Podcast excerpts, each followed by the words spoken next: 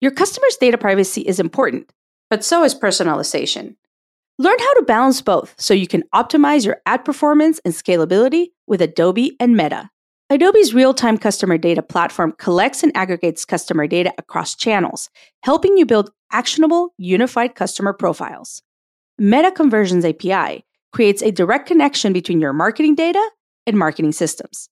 This helps you better measure results and improve your ad targeting within Meta technologies. Find out more at unlockmarketingdata.com. Increase conversion rates and create privacy safe targeted ads. Adobe and Meta give you the tools to future proof your data strategy to go beyond third party cookies. Visit unlockmarketingdata.com to get started. Hello, hello, and welcome back to Tech Magic, the podcast where we talk about everything happening in innovation, gaming, anything in technology, AI, of course, and you name it, spatial computing as well. uh, I am your host, Cathy Hackl. Uh, I am back from being at, in Davos during the World Economic Forum's um, meeting, and I am thrilled to be joined by my guest co-host, Lee Kebler. Lee, how are you? I'm great. Today we're great. Uh, Amazing. Yeah, while you were in in, uh, in at Davos, uh, like the entire Pacific Northwest was under like a, a, a layer of ice. We've had the it was this was a traumatic week, honestly, out here. I'm just glad to to have power, to be totally honest. Well, it was actually hats off to you and Lily, our producer, because I listened to the episode and I had so much fun. And I'm like, wow, like the weather sounds dreadful. I mean, I was in the Swiss Alps, but it was beautiful. I have to do oh, so pretty. It was so pretty. It was it was just like the land of the slip and slide. I hated the last week was just horrible. We had we had people at the house because like their power went out and somehow wow. we kept ours. It was like I don't know why it's not all over the news. The wow. we just got obliterated out here, but I kept my internet and we kept our power, so I kept my sanity to some extent. Uh, I'm just glad that it's over. Yeah. it's well, at least week. you had internet. Like, uh, so, um, I, you know, I was in Davos, right? I was at DLD, which was a fantastic conference, and we're going to share a link to my talk on spatial computing and AI wearables. Yes. They're DLD hands down. Anyone listen to this, and I think we should have Steph, Steffi Czerny. Um, there's they're uh, the main person at uh, at DLD. Come and join us and talk about their events amazing, super amazing event in Munich every January. Highly recommend to everyone. So I was there. Then went over to Davos with the DLD delegation.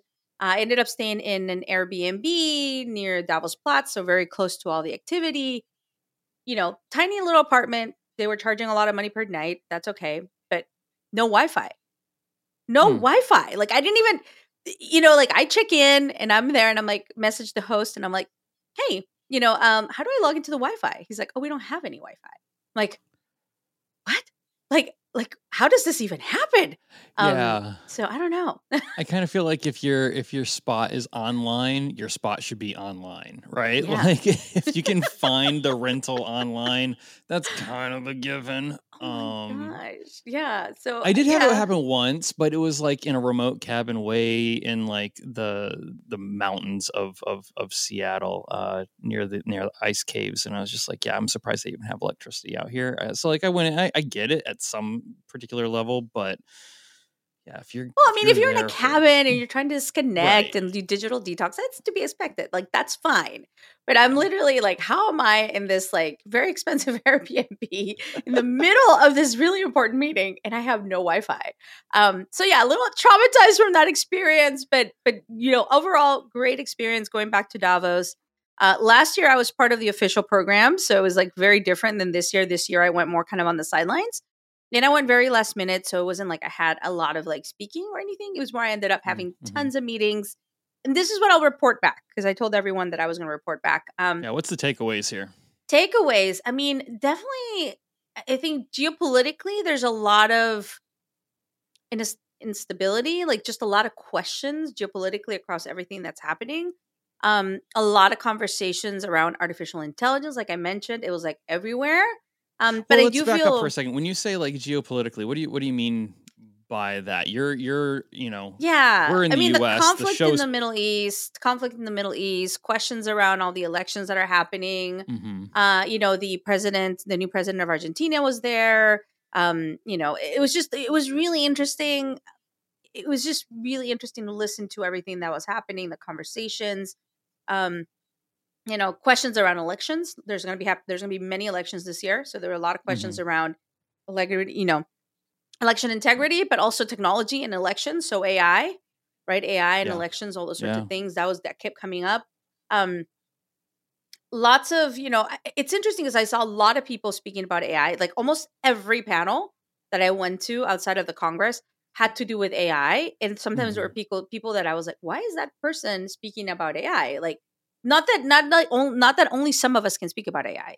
You know, I understand everyone's using ChatGPT on a, a big, very big portion of the business world is right. But sometimes it was interesting, kind of like people were trying to weave in the message, where it was like the panel had nothing to do with that. So, Mhm. um, so I don't know. That was a little bit at times a little too much, right? It felt right, like right, right, right. hypey era, like it was like the same thing with the metaverse at CES. Uh, you know, a year ago, or everything was metaverse, metaverse, metaverse Mhm. It felt very similar. Uh, there were, you know, there was an AI house, which was fantastic. Their programming was great.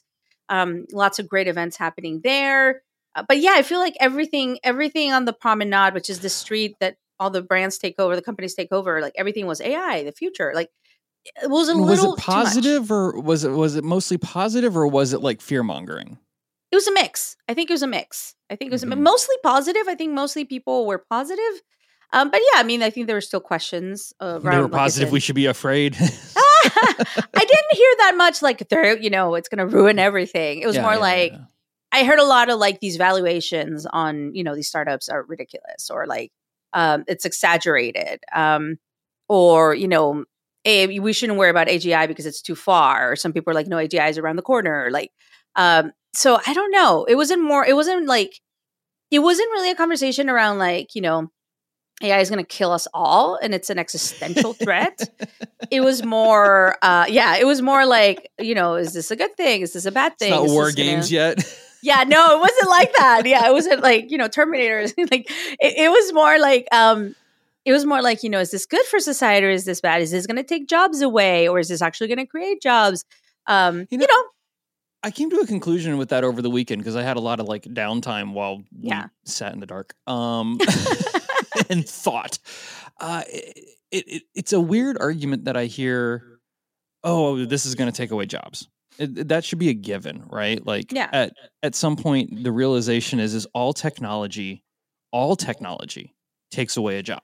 It also Yeah. creates jobs, right? Um, and, and and that that I think is something that we need to just kind of ac- accept a little bit more, right? Like even with like the invent the invention of the car, that really impacted the the farrier uh, career uh, paths for a lot of people who were shoeing and trimming horses, right? And but they became mechanics. So every time I hear someone talk about this, it it, it kind of puts me on on the side of like, well, yeah, of course technology is going to take away a job, but it's also going to create a lot of them. That's literally what technology does. that's my hope though that, that's my hope that it does create enough jobs? Does it create enough to replace everyone that's being displaced?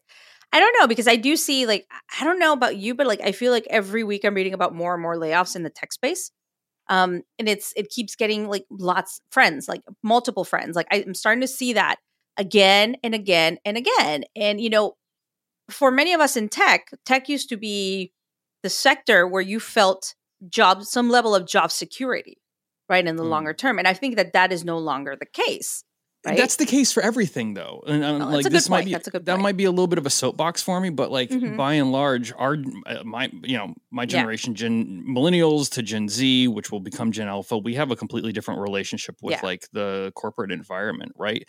And and it's not just technology. Like we all entered the workforce during a down economy in 08 and we had to learn how to bring new technologies into it i rode the wave of social media bringing into you know the the professional workforce and at the end of the day as these companies have continuing looming rolling layoffs like we just have had to learn how to like cope with that and that's not a tech thing That's, yeah, that's not a tech thing. thing. I agree. I, I also think uh, some of the conversations I had also were around loyalty. Right?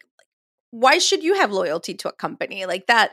You know that idea and that concept yeah. that our parents had of like you stay there and you do like no, like to me, well, our like, parents had pensions. I've never yeah, been yeah. a pension. That's true. I couldn't even. But like, honestly, what level of loyalty should you have? Was, I couldn't firmly break down what a pension even is, right? Like at at because uh, it's such it's it's basically a unicorn. I've never been offered one. I've never seen one offered one. I've never even seen one in like as as an option for a job application of like here's oh, what oh, yeah, our benefits no. hold. Like that's it's a completely different thing. So really, it's not a question of like I think people asking should I be loyal to a company, but it should be companies asking why should why your should? employees be loyal to you? What what does that offer? Because if it's if it's a competitive pay well it's competitive because there's everyone else is offering basically the same thing. What else for it? And if it's access to a 401k but no match well that's a problem right? Like mm-hmm. it, eh, there's just more that needs to be done um yeah. but that's not what or, or I think more about. reality of like, yeah, you know, like this is just what I do nine to five. And, yeah, you know, you don't deserve my loyalty or, you know, yeah. why should I be loyal to you if I know I could be fired at any moment? So yeah. Uh, there was actually really interesting intergenerational conversations around that. Um, met a, a very few Gen Z folks that were there. Um, very, I, I mean, I'll tell you, I, I, didn't see that much around gaming. How could they afford to go? well, you know what? Last year, to be honest, last year, um, we've had like a group of like YouTubers that were covering the conference. I don't know if yeah. they did that this year. Right. Mm-hmm. But I saw very little. I did go to an interesting panel on Gen Z and capitalism. And it was interesting because no one on the panel was Gen Z. And one of the girls in the audience was Gen Z. And she's like, you guys should have had like a Gen Z person up here. Like, right? Which I thought was really interesting. I said, very valid point. It's the first thing I thought of. Was like, you need to have that perspective if you're actually going to be thinking about this, right, or talking about this. It's like um, having a having a, a, panel on women in tech, and it's just a bunch of dudes up just there. a bunch of know, dudes, like, yeah. so. Yeah, so I think maybe the label of the panel was a little like it was a different conversation. It was like it should have maybe been a different title. Um, but definitely met a couple of Gen Zers that were there. Um, had really interesting conversations with them around their perspectives around technology and mm. creativity mm. and work. Um, and I, I got into a really good conversation with one of them about personal brand or reputation or all these, you know, branding yourself and all that. And it's interesting because she said, well, most of the most of the like some of the Gen Zers that are my friends, or some of like even like Gen Alpha, I look at some of my kids, they're going to come into these corporate jobs, quote unquote, with an audience already set mm-hmm. set up. Like they already are going to have an audience. So how is corporate America going to manage the message if these people are already going to come into the workforce with you know followers and people that that listen to what they're saying etc right? You can't control you eh, th- that idea of, of corporate communications of controlling the message with absolutely everyone and only allowing certain people to speak i think is going to be harder and harder as the younger generation enters the workforce. So we got into some really interesting conversations around that. Well, as as millennials take the leadership roles, or even like Gen X takes the leadership roles, um, it's up to us to yeah. make sure that we're harboring like we do get to change things right as we yeah. go into yeah, these positions uh, you know and and the old guard switches for the new guard you have an opportunity to change things i mean the old guard brought in the internet and actually signed off mm-hmm. on the mm-hmm. papers to push marketing into social media we can't just like overlook that that That's that was a mm-hmm. c-suite mm-hmm. decision by the last generation so our generation has to make the new changes um, and i and i think that there'll be really positive. Um, now, what they can do to maintain a bottom line and stay a profitable company, like, yeah, that that's all part of it. But uh, uh, only time will tell. But it ultimately is our, it's becoming our responsibility to make yeah. these calls and these mm-hmm. changes within these companies. Well, when you and I were working together at Journey, like most of the most of the people we had in our virtual team were Gen Zers, mm-hmm. mm-hmm. right? Mm-hmm. Most of them, like, and, and yeah. to me, was really interesting. I remember um, I'm part of the Fast Company Impact Council, and we were having a conversation and i said well i manage mostly gen zers like it's a very different um interaction that i have with them than with you know than with maybe if i were managing uh people of a different demographic. Like i said my yeah. challenges are different right? My challenge is like i need to make sure i'm staying on top of everything so that i understand what you know how they're working what they're working what tools they need to work like all these sorts of things.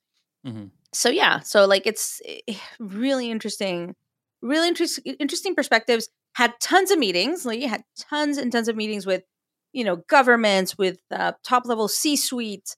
Um, I think people are starting. It was very quiet in that sense, but very interested in thinking about what happens after after LLMs, right?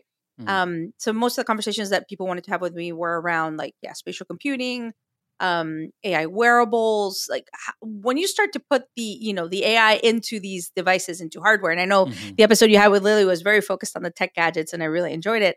um, you know, a lot of conversations around that, right? Because you and I have sp- worked a long time in this space. You know, I've been mm-hmm. in hardware for for quite a while, and um, really interesting conversations I was having about that and and kind of what what comes next, right? What comes after the LLM or what what happens when we start to think about how this goes into everything, you know, into all this hardware, et cetera. It's so. it's funny hearing the recaps from like the AI perspective because you hear talk people talk about like um, modal uh, approaches to mm-hmm. to AI now and LLMs, which are lar- large language models for for those keeping score at home. Um, and it it's almost kind of funny because it's like the early days of the internet when everyone was talking yeah. about like HTML versus CSS and like how you combine the two and it's just like honestly no no normal person gives a crap like yeah. nobody cares like, like, what yeah at the end of the day it's like what can the technology combined yeah. with itself do for you right that's mm-hmm. that's really the bigger question that I think people um like the nerds like ourselves are going to talk about you know how mm-hmm. it gets there but once we start saying, but this is what it's used for, and it becomes invisible, the how to, the how becomes not a conversation. No one yeah. talks about HTML anymore, but mm-hmm. the entire internet still runs on yeah this you know code base. Um, yeah, it'll well, be interesting to see that switch. I've been very already impressed with 2024 in that matter. Um, and, yep. and watching even things like ChatGPT continue to grow at the same time, I don't. I, mm. It's growing fast, but I have a lot of dumb arguments with ChatGPT. like real dumb words. Like people are really afraid of like losing their jobs over this, and I mm-hmm. get it. And at the same time, I've mm. like really fought with ChatGPT. Yeah. I'm like, why are you doing this? I said, don't do this. I've I have cussed out ChatGPT before. I don't cuss it out, but I was like, you can do better. Like one time I did that thing, like, I'm paying you. like, I'm not paying yeah. ChatGPT. I'm paying you to get me blah blah blah blah, and you're not doing it. Try better. Like, do better. Like, like so yeah, I always challenge it like that. But you know, We'll, see. I, I never I've, threaten I've it though. I don't cuss it out, and I never threaten it because if the, if it does become a Terminator situation, I don't want it to come after me. So yeah. So Lee, I don't know. You might have a target on your back. I don't know. You know, if Terminator comes. What's new? What's yeah. new? well, actually, this leads me really good, really well into the, the first the first part of what we're going to talk about today uh, and it's the Apple Vision Pro, right? Mm-hmm, mm-hmm, Announcement mm-hmm. at CES, right? Um, they hacked the news. I love, I love how Apple does this every time at CES. It's like they're not really there, there, but they're there, right? Took over the news, you know, announcing pre-order January, uh, January nineteenth. Uh, go on sale, goes on sale on sale in the U.S. on February second. You know, all the stuff, and started talking about the apps. I mean, January nineteenth has come and gone. It's it happened on Friday. Mm-hmm 8 a.m. I mean, I was literally in my computer. 750 in front of the computer. I was like, okay, just double check that the Apple Store app is updated. Upload, you know, make sure everything's set for this. You know, it was like 759 um p 759 a.m. Eastern on January 19th. I log in and says, I will be right back. We're getting the Apple Store ready for the launch of Vision Pro. Right? Minute goes by, it gets refreshed, and it's like, let's go. Off to the races. So I did the whole process. I actually recorded it and I shared it on social. But you know, super easy, super simple. They did the whole face scanning, etc. How was that? Um, walk, walk that super through. easy. I mean, super yeah. easy. I mean, I, I, think many of us are not used to going through that extra step when we buy something. Um, but since I ha- since I'm a developer and I had already tried the device, like we had done something similar. So to me, it wasn't anything anything unusual, right? But it's just really was, much a face scan. Was that so, face scanning? Could that have been done on any device, or did you absolutely have to have like the newest iPhone? I, I well, maybe not the newest iPhone, but you had to have the apps, the Apple Store updated for so that leads, that. Yeah, so, that, that leads to the know. question of like, if you didn't have an iPhone, could you still get a no. Vision Pro? Really? No, I don't think you could have. Uh, no, I mean, you could have done. I mean, some people you could do it on an iPad or an iPhone because the instructions hmm. that have an iPad or an iPhone with an updated um, version of the Apple Store. Last update was like January 11th. That's an interesting gate yeah. that I hadn't thought about. You had to have that. So, um, simple process. I grabbed the first appointment on February 2nd at the Apple store in uh, Pentagon Row, which is the one closest to my house here in DC. So, yeah, I mean, super easy. Then I went back to buy a couple more, and then that's when it started to get pushed. Not yeah. February 2nd, it was not available anymore. It was only for delivery after February 23rd into into March and no in person. So, so, yeah, the first batch, fast. yeah, the first batch sold out. And when mm-hmm. I say mm-hmm. first batch, I mean the first batch of the 256 gig model, mm-hmm. the 512 one yeah. ter- I think there's even like a terabyte model, like the really high end models. Those didn't yeah. sell out immediately. I, in fact, I don't think they actually ever did sell out. But the 256 yeah. sold out really quickly, um, which tells me a lot. Mm-hmm. Uh, that that tells me kind of who might be buying it if you read between the lines, look at the tea leaves. Um, yeah. You know, it seems like it's going to be a big developer tool this yes. go around, which is what it should be. It's what we expected, right? I think it's, it's what, what, we expected. expected. So yeah, um, yeah. But the the online speculation is that they because of based on what they had said in the past that about eighty thousand units sold in like 15 minutes. That was that first batch of 256, uh, which is just an exorbitant amount of money. Um, and and and a wild success. Apple. Yeah. I mean, we knew that was going to happen. I knew it was going to sell out fast. Um, yeah. yeah. they were super busy. Like literally, you I was trying me? to text. I was trying to text with Apple Care, and they're like, "We're busy. We're busy." I'm like, "Wow, like this is crazy." Um, so what yeah, I ended up buying. Was, mm-hmm. They do the sale 8 a.m. on the East Coast I'm on the West Coast. Cupertino's here on the West Coast, and I'm just like, good lord, y'all! You like, I thought you ran this through Pacific time. What are you doing here? So by the time I woke up, it was long gone. Like oh, yeah. it was. It might as but well I had plenty of developer friends on the East Coast, on the West Coast, that woke up at five, like four, oh, yeah. fifty-five, whatever, to buy it. Like, yeah, plenty of people. Uh, I ended up buying a couple for you know for myself and for a team I'm setting up. Um, but yeah, like I, you know, that being said, though, you and I have had this conversation. The developing for the Vision Pro does require a certain type of Mac, does require certain mm-hmm. things, right? It does require if you're using Unity, it does require a certain type of license. Like I think that there's a lot of components here on, uh, you know, it's, it's you're gonna if anyone wants to develop for this, you're gonna have to work with an actual developer right? right um, it's right. not as easy as like one, two, three. Let's create this out of you know out of pure air because it's not going to happen. Yeah, in so, many cases where a lot of like even college students in their dorm room can come up with yeah. a clever, you know, iPhone app and and send it out. This is not going to be the no. case. They would have to have a lot of equipment. They got to have a lot of money. So maybe if they're in Harvard, um, MIT or Harvard, maybe these kids can afford all the equipment they need for this. But um, but I would say, you know, I did see um, some folks from Europe trying to buy it. Obviously, they couldn't or folks from Europe that were trying to buy it and send it to like one of those forwarding addresses in the US mm-hmm. that then sends it, they would get a message later saying, we, we're not doing that. Um, we're not sending to a forward ad- forwarded address. So very interesting that they were definitely keeping it in the US. Um, very exciting. I will say, I, I through my LinkedIn, I did you know hear some things about how Apple is definitely setting up an education team. They're looking at enterprise, which I'm really excited about. I think that's a very mm-hmm. logical move having been an enterprise strategist at Magic Leap and worked on the enterprise side, that's definitely, you know, the way to go for for this version 1. You yeah. know, it almost feels like it like the Oculus, you know, the DK1 days. It almost feels like that. This is like who's buying this thing. Yeah, yeah. Um so yeah, so it's interesting when you were looking at the coverage. I saw some news coming out like a couple days before. They were all negative of like, oh, Netflix is not going to be on it, or so and so is not going to be on it. I was like, who cares? Like literally, they're all doom and gloom, like, oh, you know, Spotify's not gonna be on it. I'm like, who cares? Like literally, this is not about the hardware. This is about the technology. This is about to unleash. And I don't know. What honestly, was your perspective? I, here's the perspective I've not seen, and I've not uh-huh. seen this printed anywhere. This is 100% Lee Kebler TM. Um, I can't steal it. Damn. the the the stuff that I see people complaining about not being on the Vision Pro, there's an Apple or alternative yeah. that needs to catch up with those comp- competitions, right? So when you look at Netflix not being available mm-hmm. on it, you can only get to it if you're going through a web browser. So there's not on the native app. Blah blah blah blah blah.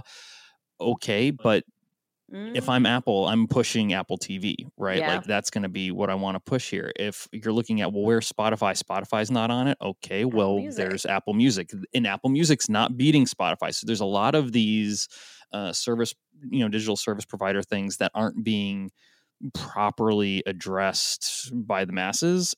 So I kind of feel like it's a little bit by design, uh, and, and maybe that's just me reading too far into it. But uh, it is, it is every time I see something that's like, oh, this isn't on the list, I'm like, well, yeah, because Apple's pushing out a storefront that has a competitor that they want you to go to. So like I can see the BD part of this where it's starting to make a little bit more sense. I do think all of these apps will eventually migrate oh, to Oh, 100%. it. There, there will be no gonna happen. choice. And this is Right. where it gets interestingly in the conversation I was having in Davos with a C suite person. I said, look, people are so obsessed about the hardware, and I am because I'm like, I'm first, I'm a you know, early adopter. I'm going to buy this. Like, I'm going to use this. This is important to me. Right. But it's not about the hardware. It's about the technology it it, it, it kind of le- unleashes into the world and it enables. Mhm. And this is what people are not thinking through. It's like, yes, this is Apple Vision Pro version one. There's going to be version two. There's going to be version three. And there's going to be an iPhone 16 one day. And there's going to be an iPhone 17.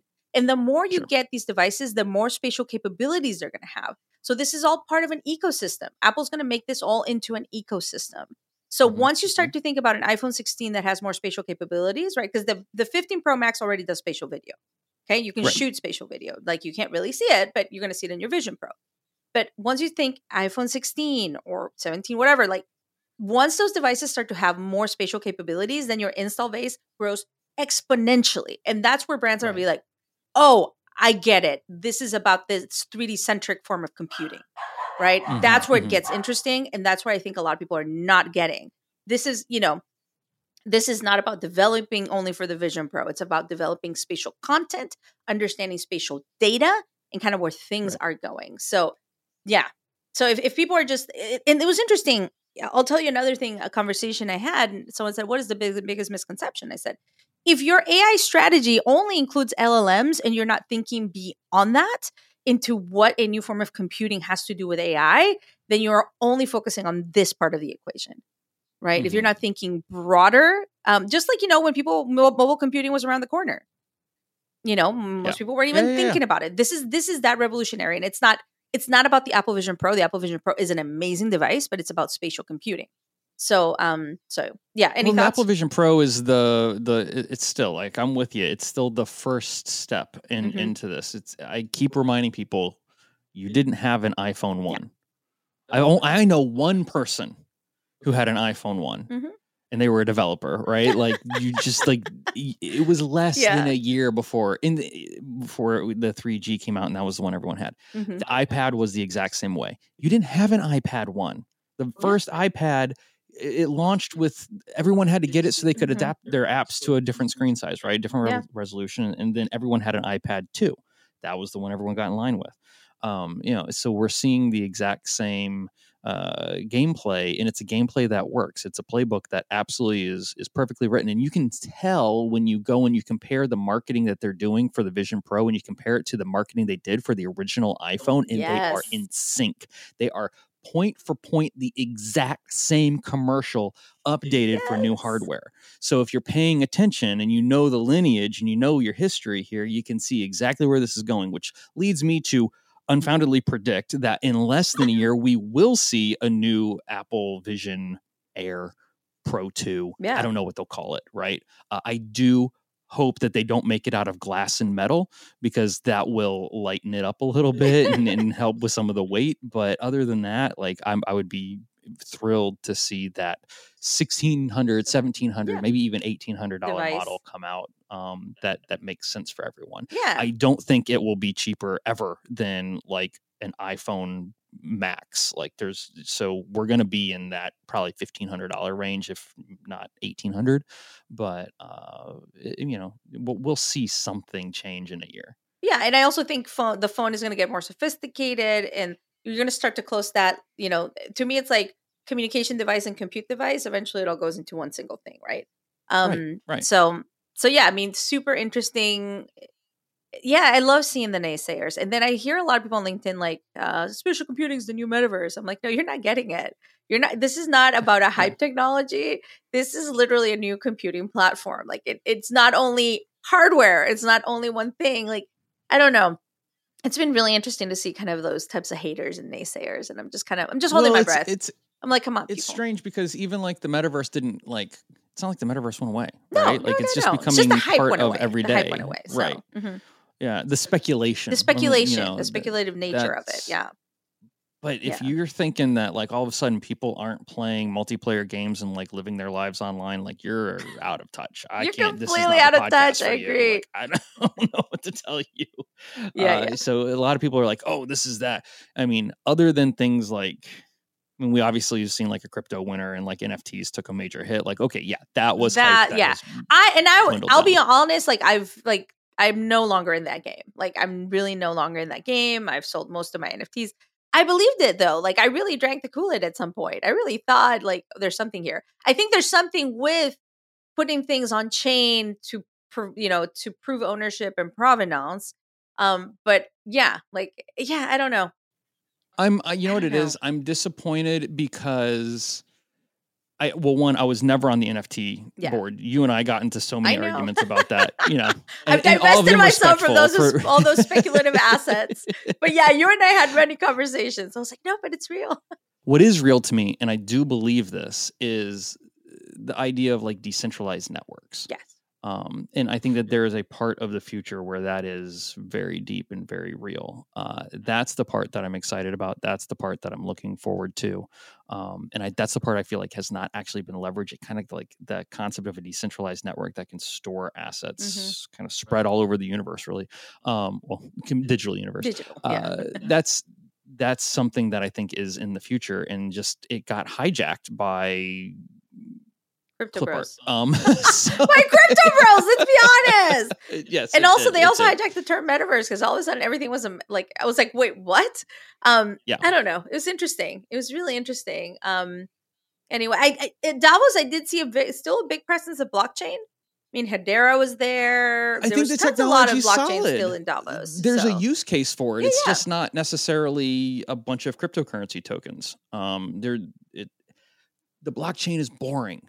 It should be boring. It's a back of it's a background technology. It's a stinking ledger. And when has anyone ever been excited about a ledger? Yay! Right? It's always confused me that that blockchain was like this big thing, and it was only running a hype train because there was a way to shuffle tokenization into making money and monetizing off of that in a very rapid and quick and fa- quick fashion. But the underlying technology, I am excited No, about. yeah, no, I agree with you. Like underlying the underlying blockchain technology, I think is really important. And I think in the age of AI, it'll be even more important that Web three under underlying technology architecture. Absolutely. So, um, okay, cool. So, yeah, I mean, Apple Vision Pro, bad or future? To me, future, not so much the hardware. Doesn't mean everyone's going to be wearing one of these next year. Um, you know, I just think spatial computing is here to stay. It's about to change human to human interaction, human computer interaction. We're at the beginning, right at the beginning of, of a new computing platform. Um, so you know, anyone that's building in this space is is doing to me is doing really exciting work. It's it's the future because Mhm. I've learned never to bet against Apple. Mhm. Um, like they've not had a fail. Like truly, they've Yeah. not had like a failed device since the 90s Yeah. that I can think of. Um, if they have, they've done a great job of covering it up and wiping everyone's memory. Uh, they got those men in black flashy things. Yeah. Like, it's it's it's gone. Um, I don't know. We'll we'll see what how like their their UI and like how it actually functions. Like what part of that is fad in future because I'm a little I'm a little stuck on how much of it is flat content floating in front of you. Um, now they seem gung ho of like they've got an idea here, and until I interact with it, I can't say like it's for me or not. So I think I'll tell you that it's for you. I can't tell you more than that, but Really? Okay. yeah, I think there's gonna be some fun things you're gonna explore in there. I like this. I like this dynamic of like you know something I don't know. Right? That's a fun dynamic for me. well, pretty soon. I mean, come February second, maybe you'll go to an Apple store and get a demo. Uh, yeah, I don't know. It's I'll tell you, like, it's a very impressive device. It's not for everyone, and like I said, it doesn't mean everyone's going to be wearing one of these things next year. Um, but it's the beginning of something. So, I mean, I'm even like I'm I'm heading over to Mobile World Congress in February, doing a keynote on spatial computing and the future of wearables. um, and AI, AI and wearables, kind of where this is going. I think that there's a lot of interest. There's a lot of interest that, brewing. Let me ask you this: you know, the Quest Three has a fair. I mean, they have a broad target audience, target market, but they have a very like honed in purchasing like active target audience right now and a lot of it is gen z uh, maybe even gen alpha um, and it's got a really like favorable price point. They've got a ton of video games. It is definitely a gaming device as opposed to a working device no matter how badly yeah, yeah, meta yeah, wants that to be seen differently. Do you think that the vision pro can like co- like healthily coexist or do you think it's going to get competitive I think it's going to coexist until Meta doesn't really bring us like the glasses that they've been talking about. Like uh, C- the CTO um, Bosworth, um, Andrew Bosworth, Boss mm-hmm, um, mm-hmm. actually mentioned that they had they have a prototype of glasses that he thinks it's the most advanced piece of hardware that we have created as a species. that's quite a thing to say. That's a um, statement. That's a statement. I think they're gonna un- they're gonna show it show it somewhere in 2024. Um, you know, it might be just one prototype. I don't know how many they have, right? But I think that once you get to that level, then yes, you start competing. Right now, to me, the MetaQuest does not compete with the Apple Vision Pro because they're very different pieces of hardware. This is different hardware. Like this is not. Mm-hmm. Right. Yeah, they don't. In my perspective, they don't compete. They're they're different things. They're, you know, they use some of the same technologies, but they don't compete. There's yeah, there's no. I mean, I think that it's healthy to have like choice. Mm-hmm and and to see you know i'm not i'm not necessarily ready to say like oh the oculus quest is like the the android phone of no. of mobile device you know or anything like that i think it has a, a very distinct like use case and and want to see that continue to grow alongside uh, Vision Pro, yeah. you know, and we have Samsung coming out with their own yeah. competitive hardware as well, uh, and I'm excited to see what they come up with because they they normally will push the hardware side of things pretty deep. Yeah. Yeah, yeah. And I think, you know, you've got a lot of different hardware. Uh, like I said, there's just a lot of transitional equipment, a lot of propositions. And, you know, the Meta Quest can coexist with the Apple Vision Pro, with the R1, with the Humane AI pin. Like they can all coexist. They're all different versions of this transitional equipment, trying to figure out how to replace computers and phones, right? It's going to take time. It's not going to happen right now. So it's all going to coexist. They're, you know, they're, to me they're different propositions of of different things but um totally. and i still love the meta quest so like don't get me wrong like i think it's a great piece of hardware really fun uh, you know very very fun um i just think it doesn't really get competitive until later but eventually yeah, yeah eventually it's going to be you know competing i think they're going to struggle with like an, another quest pro mm-hmm. with with oh yeah no i don't out. think that they have that the market be, i mean yeah. because they even when they had oculus for business like that wasn't really their focus and now they have MetaQuest for business, I guess, but like they've never really been super hyper focused on enterprise. So I don't they know. have a really interesting platform for it. If if development could kind of like be ex- have some exponential growth behind it, the the Quest MetaQuest for Business platform is pretty neat uh, in the sense that you can utilize it with the headset, or you can send links and use it on like a desktop and things like that. Uh, it's just one of those things that while I've been impressed with the underlying technology, it's just not been touted never been. Uh, it hasn't been their focus. Yeah. It really hasn't been their focus. No. Um, yeah, and I mean that being said, it's interesting because during this whole conversation, when I'm at Davos, um, a few people that know me there, like, were like, "Oh, you worked with Magic Leap? Did you hear the news that they just got an investment?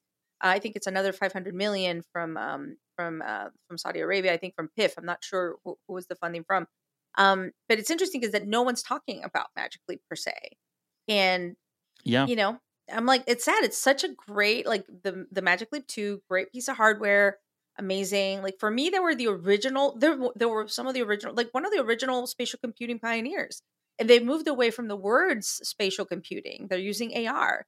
And I'm like, this is more than interactive art like interactive augmented reality. Like I wish mm-hmm, they would have mm-hmm. stuck with the word spatial computing, not thought that, you know, they couldn't use it because Apple was using it. They should have been like, we have been doing this since 2017, 2016 or whatever, right?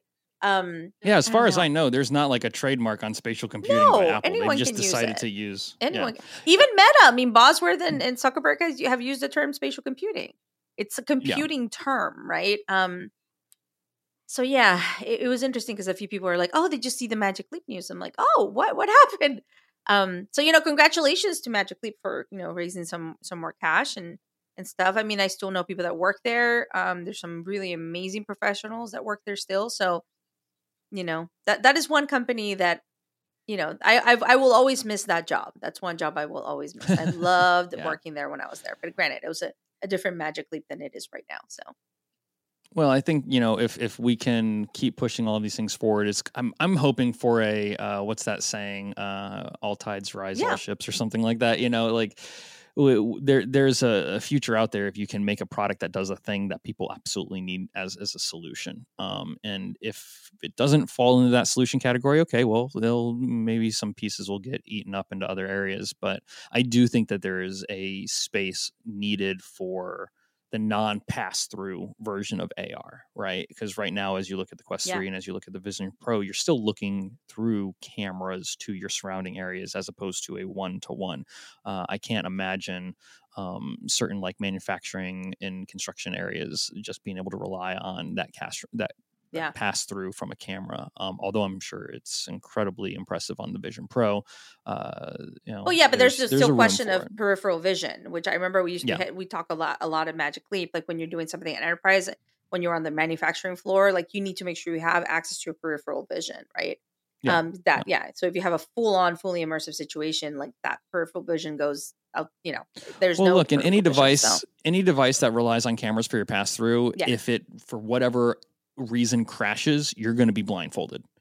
The screen will turn off and you will be in the dark, mm-hmm. right? Whereas, you know, and that might not be a that might be a safety concern for a lot of like practical applications for AR when it's yeah. used inside of a more um uh careful, you know, environment and situations like uh anything like like the mm-hmm the the magic leap or or even um, I think there's some other stuff coming up from from Samsung that's going to be kind of like that as well, where you have a direct pass through. I would rather be wearing that if I'm mm-hmm. in an environment that needs fast response because if yeah. something goes wrong and that system yeah. turns off, I don't want to be blindfolded. I need to be able to see everything in my surroundings.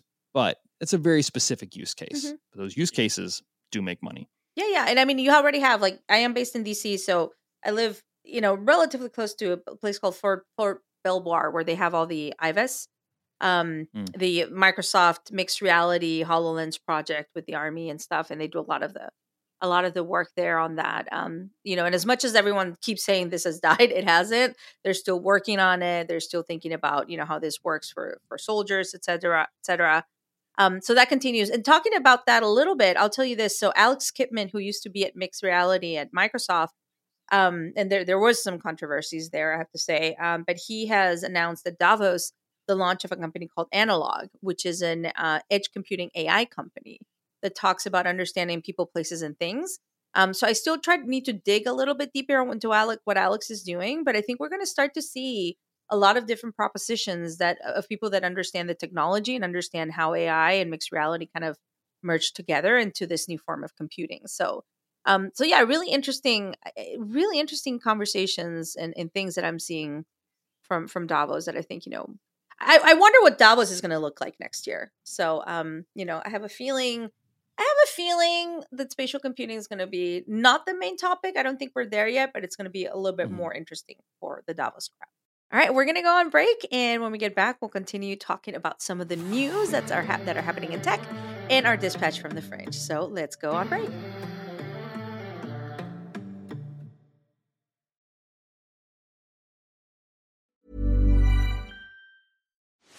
Are you ready to enhance your future in tech? Then it's time to make your move to the UK, the nation that has more tech unicorns than France, Germany, and Sweden combined the nation that was third in the world to have a $1 trillion tech sector valuation. The nation where great talent comes together. Visit gov.uk forward slash great talent to see how you can work, live, and move to the UK. Hey Dave. Yeah, Randy. Since we founded Bombas, we've always said our socks, underwear, and t shirts are super soft. Any new ideas? Maybe sublimely soft. Or disgustingly cozy. Wait, what? I got it. Bombas. Absurdly comfortable essentials for yourself and for those facing homelessness. Because one purchased equals one donated. Wow, did we just write an ad? Yes. Bombas. Big comfort for everyone. Go to bombas.com slash ACAST and use code ACAST for 20% off your first purchase.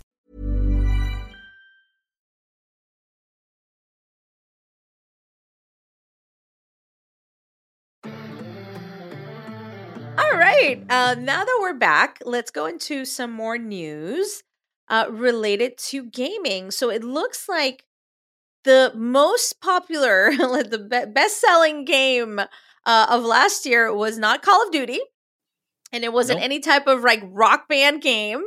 It was actually Hogwarts Legacy, right? That's the name of the game.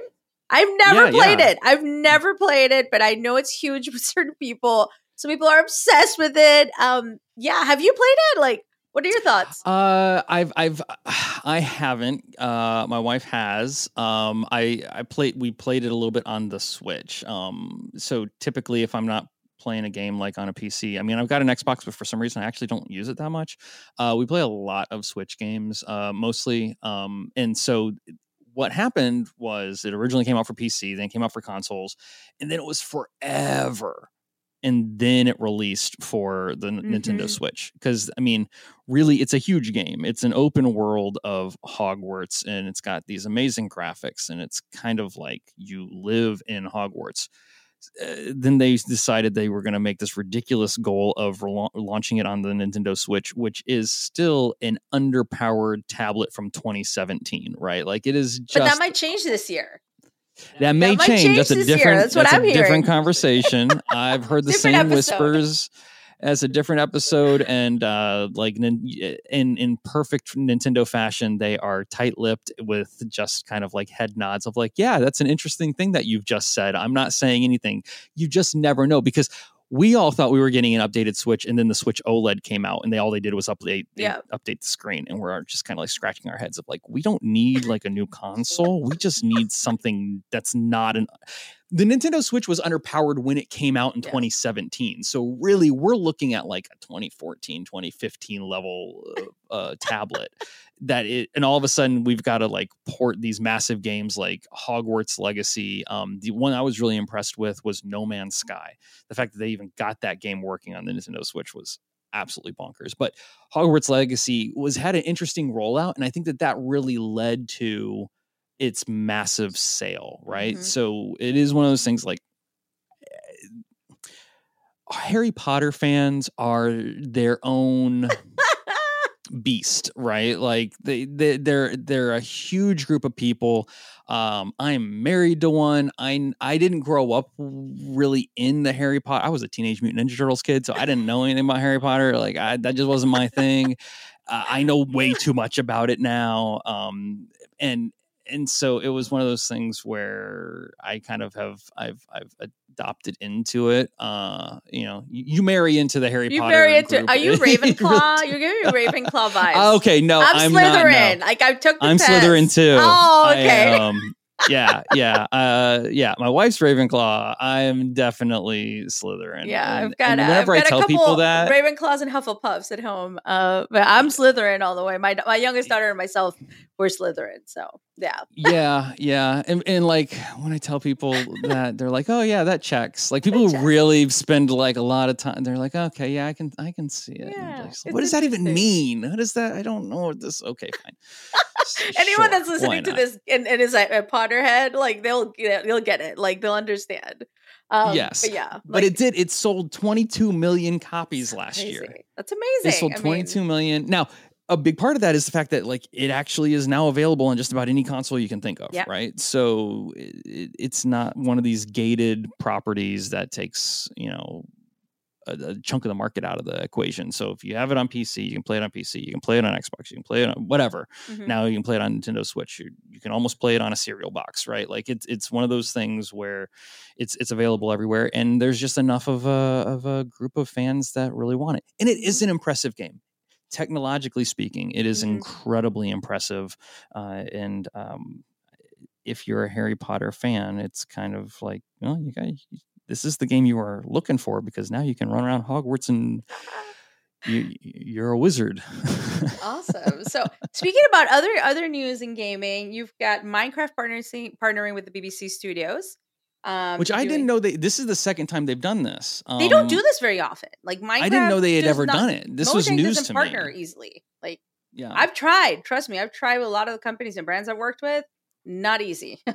Um, but yeah, happy. But it's their planet of- Earth experience. Planet They're kind Earth of like bringing experience. Mhm. that documentary that everyone loves so much into Mhm. Minecraft to be an educational experience Yeah. for um for the players and it's just such a perfect combo Oh, to meet a new generation where they are, right? And it Mhm. makes a whole lot of sense. Uh, I I love seeing um, an organization like the BBC do this because what it tells me is they understand as a broadcast company Yep. How to broadcast and it's not necessarily television and this is what i wish more broadcast teams Yeah. could get behind um, this very linear idea of like we shoot content we deliver content in this format you got to get that crap out of your head that doesn't Yeah. work like that anymore um, and, and it's really interesting to see the bbc to go to minecraft and treat it like a broadcast device yeah I mean, brilliant move. I, I think we're going to see more.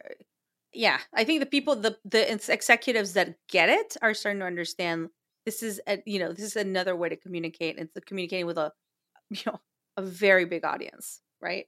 yeah, um, yeah. I said that at DLD. I literally said gaming is everywhere and for everyone. That's like from the CES uh, keynote that they had in the trends. Um, but yeah, like it, if you're not paying attention to gaming, like you don't understand a massive amount of people that are gamers. Um, and the amount, I mean, it's what eight times bigger than Hollywood or something. It's bigger than Hollywood and music combined. Like, Yeah. why aren't we giving gaming the respect it deserves? Um, you know, baffles me. Like, I want to Well, see more gaming content. I want to see more gaming conversations at Davos. I want to see more of that. Like, I don't know.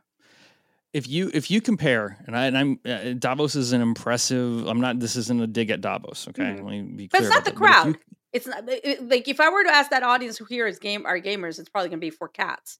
You know, like raising this their hand. this time So, this time. time Yeah, this time. but as the guard changes that will change right and like that's just the natural progression of things but if you want to look at like where a, a location where ideas get exchanged and where like there's a lot of potential money if you even take what happens at davos and compare it to something like comic-con Mhm. comic-con stomps davos Oh yeah. like it, it like it, it is a bigger platform it is and, and that's not to to dilute the value of davos at all it's just saying like it is an apples to oranges thing and it is a massive market and there's a ton of people who are not only investing in it but investing their time their own Mhm. interests and their own businesses um it- anyone who's not giving it credit they're on the way out Yeah, yeah, yeah. They don't understand how things are happening now. And now I, I can't really get into details, but I will share this. Um, basically, there were rumors that a very famous YouTuber was going to show up at Davos, and I was really excited. I was really hoping that they they were going to show up. I mean, I, I would have been the coolest mom if they would have shown up, um, because I was at an event that that you know they they would have been at. And uh, later on, I found out that um, actually the the police, um, the local police, uh, actually told them not to come because from a security standpoint uh even though that's a super secure area there's like snipers like super i mean when you're in there like super secure area like because all the heads of state all these important politicians like all important government like um you know ceos like this could not be safer right Yeah. um but they actually asked them not to come because they couldn't control that level of attention or that amount mass amount of massive crowds that tend to Yeah. follow this person right that is beyond their capability because he literally would have been the most famous person in the world that would have been there um so i think that says a lot about you know things are changing and Mhm. shifting as to who is considered uh you know a, a force really a force of a force to be reckoned with within within a world perspective a global stage um so that to me was enlightening i was like wow Well, what was the conference I was? I was at a uh, uh, a YouTube style. What was that conference? Didn't you go to? VidCon? I went to. Yeah, I went to Yeah, VidCon. That's the one I was thinking of. Yeah, yeah, you yeah. were in the hotel So with that- all the tiktokers Yeah, I did not belong there.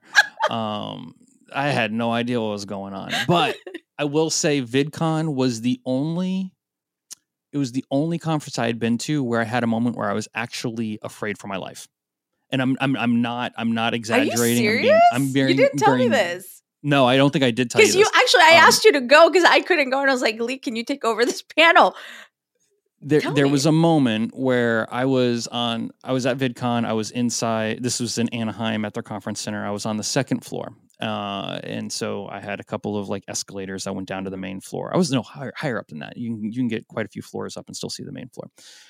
And I'm walking through, and then I heard blood curdling screams, just like pandemonium. And I honestly thought there was like a, an attack or an event or something because it wasn't like um it wasn't like it didn't sound joyous. It did not sound Oh sound my gosh. pleasant. It was my heart sank. I lost my blood pressure and I thought, where's the nearest exit? I need to get out of here. And then all of a sudden security came. I didn't realize how many how much security was in this building, Oh, but they like crawled out of the vents like like it was Die Hard. Um like they were just everywhere all at once. And so I'm with uh, one of our coworkers who's younger than I am and she's looking over the edge and she's starting to freak out. So I get nervous. And then she looks at me. She's like, "What's wrong with you? You look white as a ghost." I'm like, "What is happening? Do I need? Where's the exit? Do I need to get out of here?" And she goes, "No, Mr. Beast just showed up." I had no earthly idea. Like I knew Mr. Beast was big. Like that's fine. That's fine. When I say this place went insane, I was scared to death. It was it was beyond Beatlemania, right? You see like Yeah. all of the old black and white footage of Beatlemania and like people in the crowds and they were just crying and blah blah blah blah. I could deal with that. I've seen that. You see all of the fandom around Taylor Swift showing up to a Chiefs game or whatever. I can deal with all of that. When I tell you this place went to the ground, I'd never seen anything bigger than Mr. Beast walking into the VidCon uh, show or uh, conference center, um, and that's when it hit. Is like this is th- this is definitely the future of fandom to a level that made me feel old because I couldn't understand it. Old and scared. Old and scared. I love it. I love it. Well, we're gonna send you back to VidCon. Oh, God. we're gonna put you up in the Marriott again, where all the TikTokers are, and like, there's no selfies allowed. And yeah, that's like a whole. I did other- like that. I liked that. I You liked like being that? in that hotel because there was no one who was allowed to take photos. So like that was kind of really nice and refreshing. It's like no one had their phone out taking like pictures and stuff. So because that's where I when I- I, I go, like that's that. where I stay. So like, I was like, here you go, Lee. Here's the hotel. Um, all right, another gaming news. Atar. Uh, so Vegas, Las Vegas, by the way, where the Super Bowl is going to happen soon, and um, I will I'll, I will do a side as a side note here. I'm a huge Usher fan. Huge. I mean, I love Usher because I'm from Yeah, Atlanta. yeah. Like Atlanta's home. Usher's part of like A Town. Like I yes, like the ATL. We love Usher. Uh, well, at least I do, right? So I'm like super pumped about the Super Bowl halftime show. I'm like, I can, I can't wait to have see Lil Jon and Ludacris and like you know all the Atlanta people. Um, so I'm super pumped. I'm playing a lot of Usher at the house, the clean version. it's gonna be 2006 all over Oof. again. Can't wait. Yeah, I'm like super into it and everything. And then my my daughter, my 13 year old Gen Alpha daughter, says, "You know what, mom? We were talking about the halftime show, and my friends and I, and like everyone in the class, just don't think Usher's famous. We actually wish someone else was doing the the halftime show, and it's like only the old people are excited."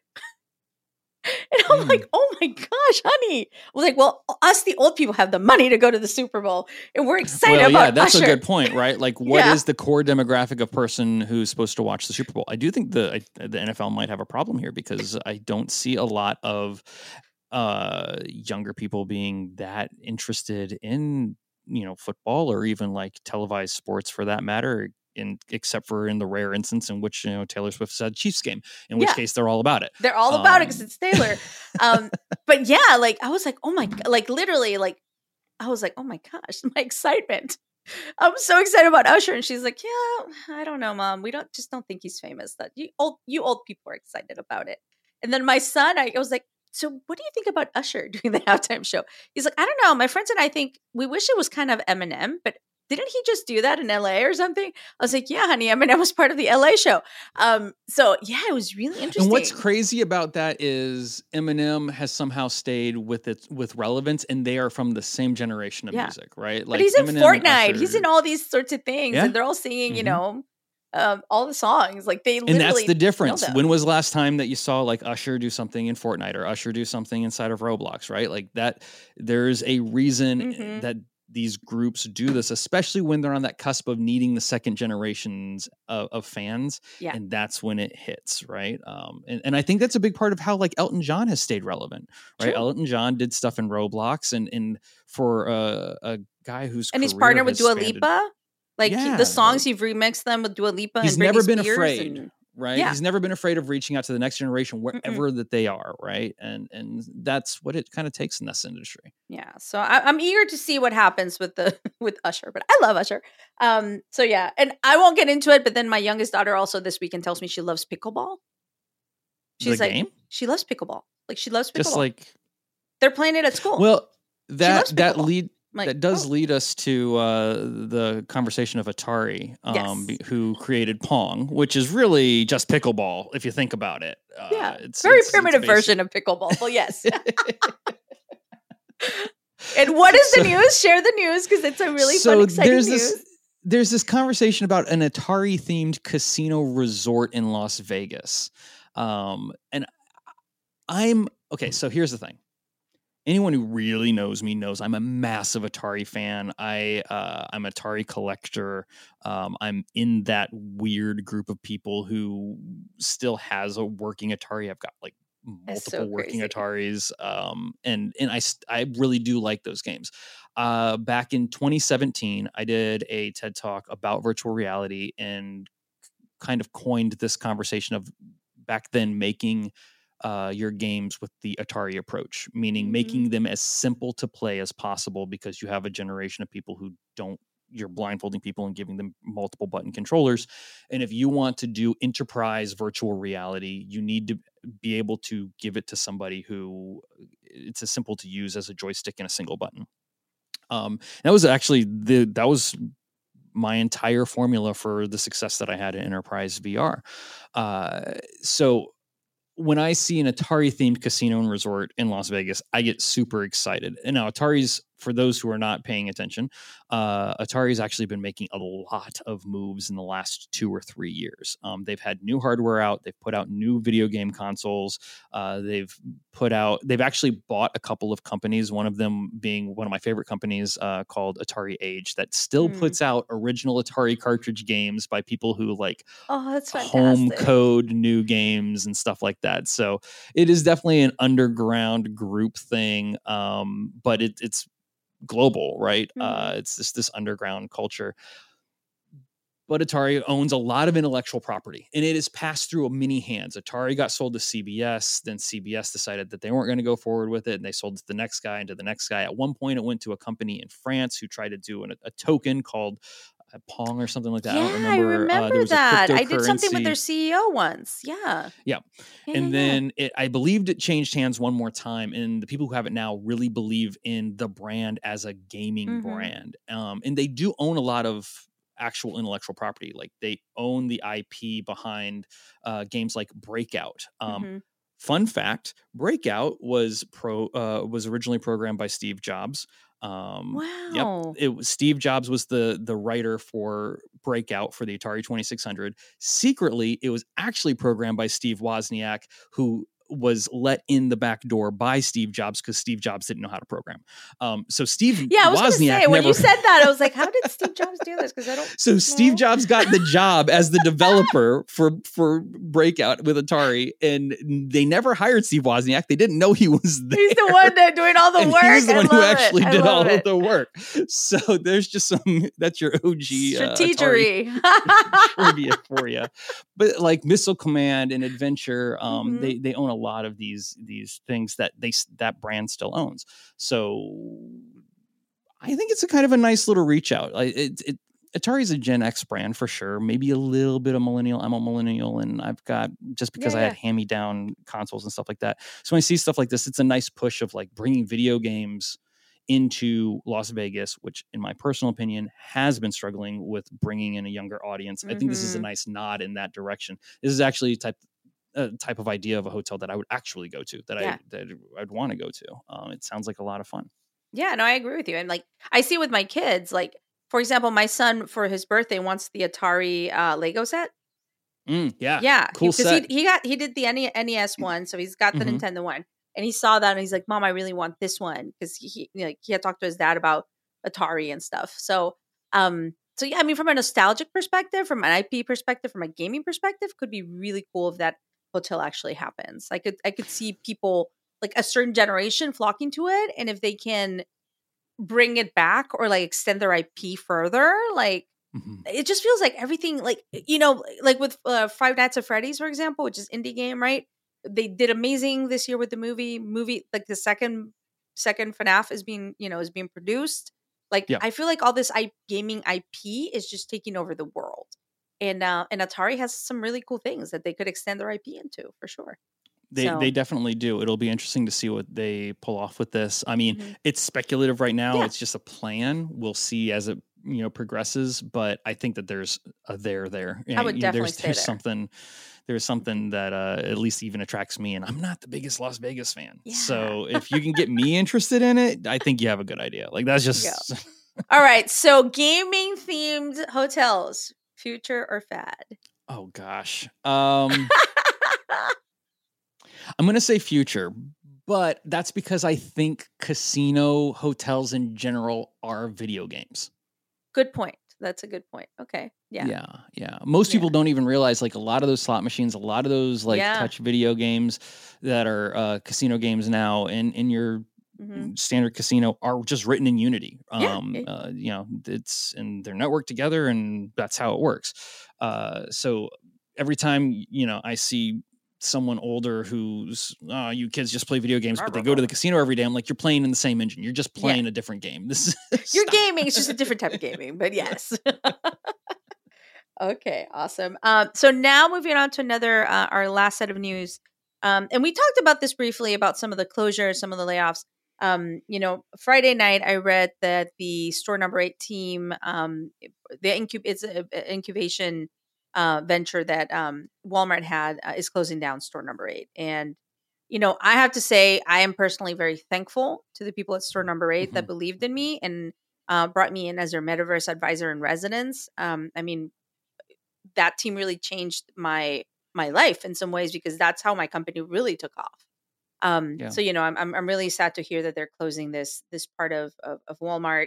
Amazing team, amazing folks that that have worked there, and um, I just want to wish that whole team, you know, a lot of success. They're brilliant minds. I'm sure they're going to find great roles. Um, but yeah, very sad to hear hear that news. Um, yeah, it's, I don't know. It's strange. To, it's strange to see it. Um,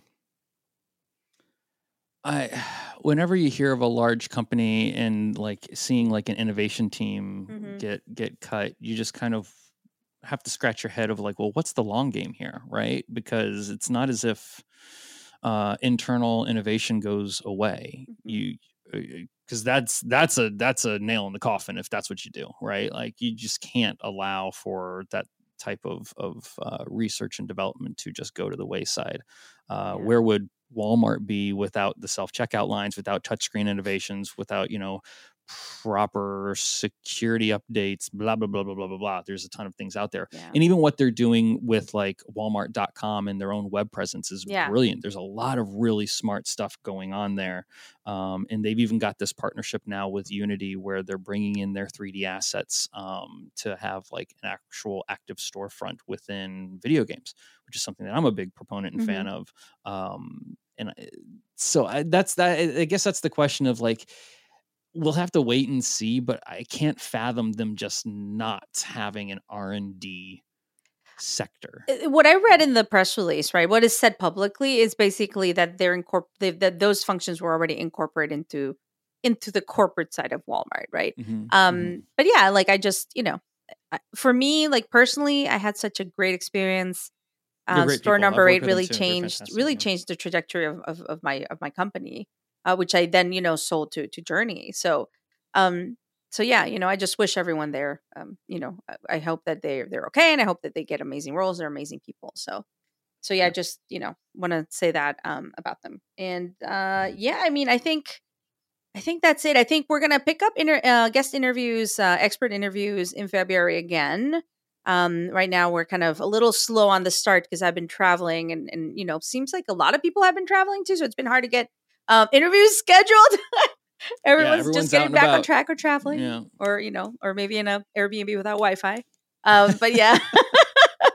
but yeah, you know, um, now we can go to Lily from Dispatch, uh, who, our producer, who's going to do Dispatch from the Fringe, and we'll see, we'll see what she brings us this uh, this week. So, Lily. Hello, Cathy and Lee. Welcome to this week's Dispatch from the Fringe. This week, I'm bringing you a story about a tool that can poison artificial intelligence. It's called Nightshade and it's from the University of Chicago. A team there created this program that addresses what they call power asymmetry in AI. So, what Nightshade does is it transforms images into poison samples so that models training on them without consent will see their models learn unpredictable behaviors that deviate from expected norms. For instance, if you have a prompt that asks for a Pegasus, a horse with flying wings, flying over the moon, instead you might get an image of an old beater car stuck in a big mud puddle. So, used responsibly, this is from the Nightshade uh, website. Nightshade can help deter model trainers who disregard copyrights, opt out lists, and do not scrape slash robots.txt directives. And the team has also created another tool called Glaze, which is a defensive tool that individual artists can use to protect themselves against style mimicry attacks. So there's Nightshade and Glaze, and these are two new tools to help artists and people protect their work online from being used for training AI without consent. And I thought this was a great story to share since last week Lee and I touched on what is art, what does generative AI make. Uh, Lee mentioned that he thinks generative AI creates content and images, and that we shouldn't really be using AI to create things that humans are good at, like art and imagery and poetry. And so I agree with him there. And I thought this was a cool story and the battle over AI and what we're able to create versus what humans should do and the rights that we have of our art and content online. That's this week's dispatch from the Fringe. All right, Lily, that was really interesting. Lee, what do you think? I'm just getting my bearings again here. Like I'm like, what? Yeah, this is this is an interesting concept. This idea of uh, of of software that can kind of like fight against AI and protect art, um, and and protect uh, people who want to protect their their work. Uh, we'll see. Um, We'll see, it, right? it feels a little snow crashy to me. We'll see. a little snow crashy sprinkled in. I like it. Oh my gosh. But yeah, we'll we'll have to see what happens. But yeah, thank you, Lily, for always finding the strangest things uh, out there. But this is good. All right. So uh any big plans for next week? For me? Yeah. Oh, uh, yes, but none that I can talk about. There you go. Interesting. Yeah. Tuk, yeah. tuk, tuk. We'll talk Uh, offline. No, I mean I can a little bit. I'm I'm as as we've alluded to before, and I can say more about it now, but we'll we'll talk about it later uh, as well. Um, last year I wrote a novel that uh, I wrapped up a couple of back in November, yeah. and I'm like trudging through the process of uh, the second draft. Uh, so that that's eating up my month this in, any of my downtime. Uh, so yeah, that's kind of like That's exciting though. I'm That's super excited. I can't wait for everyone to kind of actually eventually get in, you yes, know, have it in their hands. It's- Because it's, it's- it's, it's a, a- great piece. So it's wrapped into it's wrapped up to be kind of a very exciting sci-fi, and I'm I'm I'm enjoying it. Awesome. Well, once you once you once it becomes a TV show, I would love to produce. Um, you got it. You got it. I'm I'm just trying to find a publisher right now. Oh no, You're I know, I know, like murder bot diary situation. Like this is where it's going. Okay, Lee. Like seriously. Um. So anyway, uh, yeah, you know, I'm I'm excited. I'm I'm staying in DC for a couple of days. Um, actually going to the Booz, Booz Allen Hamilton Space and AI Innovation event uh, this week. So very excited sounds about fun. that because you know, I love space. It's like one of those industries that I keep my eyes on, that I know I'm going to do things in in the future. And um, so yeah, going to that and um, yeah, just working on some transitions on the professional side and exciting, exciting. I'm going to say this: February will be a very exciting month. I'm really looking forward to February. That's all I'm I am going to say. too. Yeah, yeah, yeah. so it'll be fun. Um, but yeah, thanks for everyone for listening to Tech Magic. Uh, we hope you're enjoying the show. Feel free to subscribe, leave us a review, and want to thank uh, you know all the listeners, all the sponsors, and Adweek as well for having our podcast on the Adweek, Adweek Podcast Network. Uh, hope to see you all again uh, next week, and let us know if there's any stories you want us to cover or talk about, and we'll kind of, uh, you know, bring the tech and the magic to you. All right, see you next week.